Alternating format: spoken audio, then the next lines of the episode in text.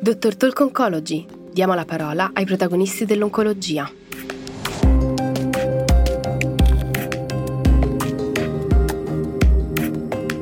Il Monarch 3 è uno tra i più importanti studi che hanno valutato l'efficacia dei CDK4-6 inhibitor in una specifica popolazione di pazienti oncologiche. Ha confrontato in un setting di tumore della mammella con recettori ormonali positivi ER2 negativo endocrino sensibili la terapia di prima linea abemaciclib più anastrozolo e letrozolo verso la sola endocrinoterapia. Con quali risultati?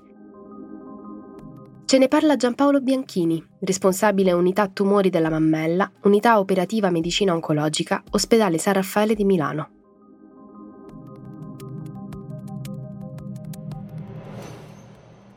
Dato molto importante è l'update di overall survival e di progression of survival presentato all'ESMO 2022. Che cosa ha mostrato lo studio in termini di risultati aggiornati?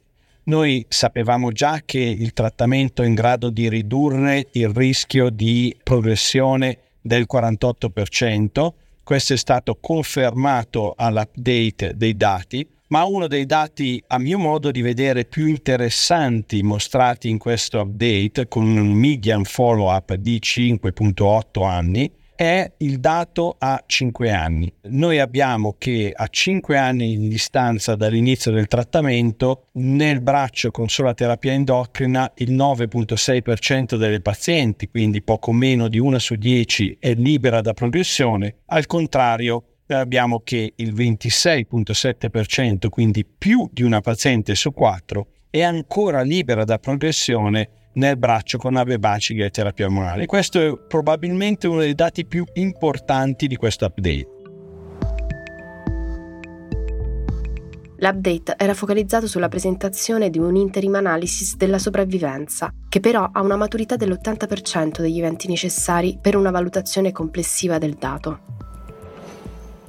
Nonostante l'immaturità del dato e quindi nonostante non si possa ancora definire in modo conclusivo quello che è il beneficio osservato in termini di sopravvivenza in questo studio, noi osserviamo che il braccio con abemaciclib ha una riduzione del rischio di morte del 25%, che non raggiunge il boundary prespecificato di significatività statistica, ma se noi andiamo a vedere il p-value nominale, che è di 0.03, questo ci dà l'idea che pur non essendo questa differenza statisticamente significativa per quelli che sono i criteri stringenti previsti dall'analisi ad interim, il dato è non solo clinicamente importante, ma anche statisticamente robusto. Se andiamo a vedere le mediane poi di sopravvivenza nel braccio con abemaciclib rispetto al braccio con sola terapia endocrina,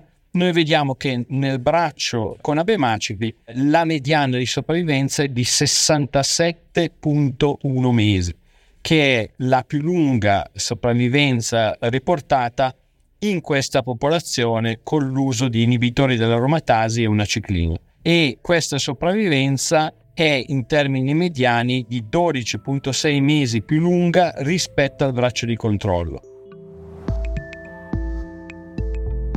Anche se siamo abituati a pensare a questa classe di farmaci come una classe game changer, il risultato in termini di incremento di sopravvivenza è un qualcosa che non deve passare inosservato o sottovalutato, soltanto perché ormai l'abbiamo interiorizzato. Non trova?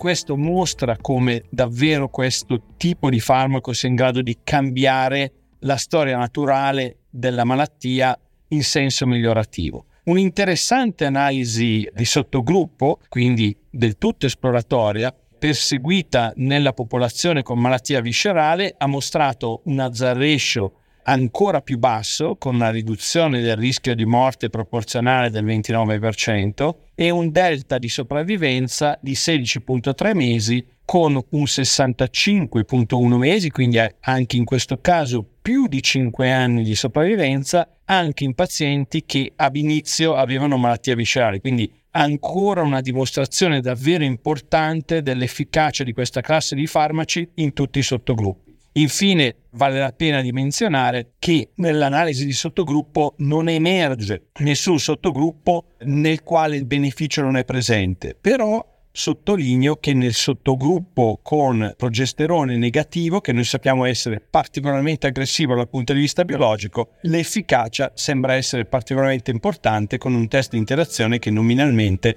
è sotto 0.05. Dallo studio emerge anche che non ci sono nuove indicazioni di problematiche di safety e anche questo è un dato molto importante per le pazienti. Questo a sottolineare che le pazienti che continuano il trattamento per un lungo periodo in realtà tollerano il trattamento estremamente bene e questo spiega il perché non si nota nei dati aggiornati di safety un incremento significativo di quelle che sono le tossicità riportate proprio legato alla buona tollerabilità di questo farmaco anche somministrato per periodi così lunghi.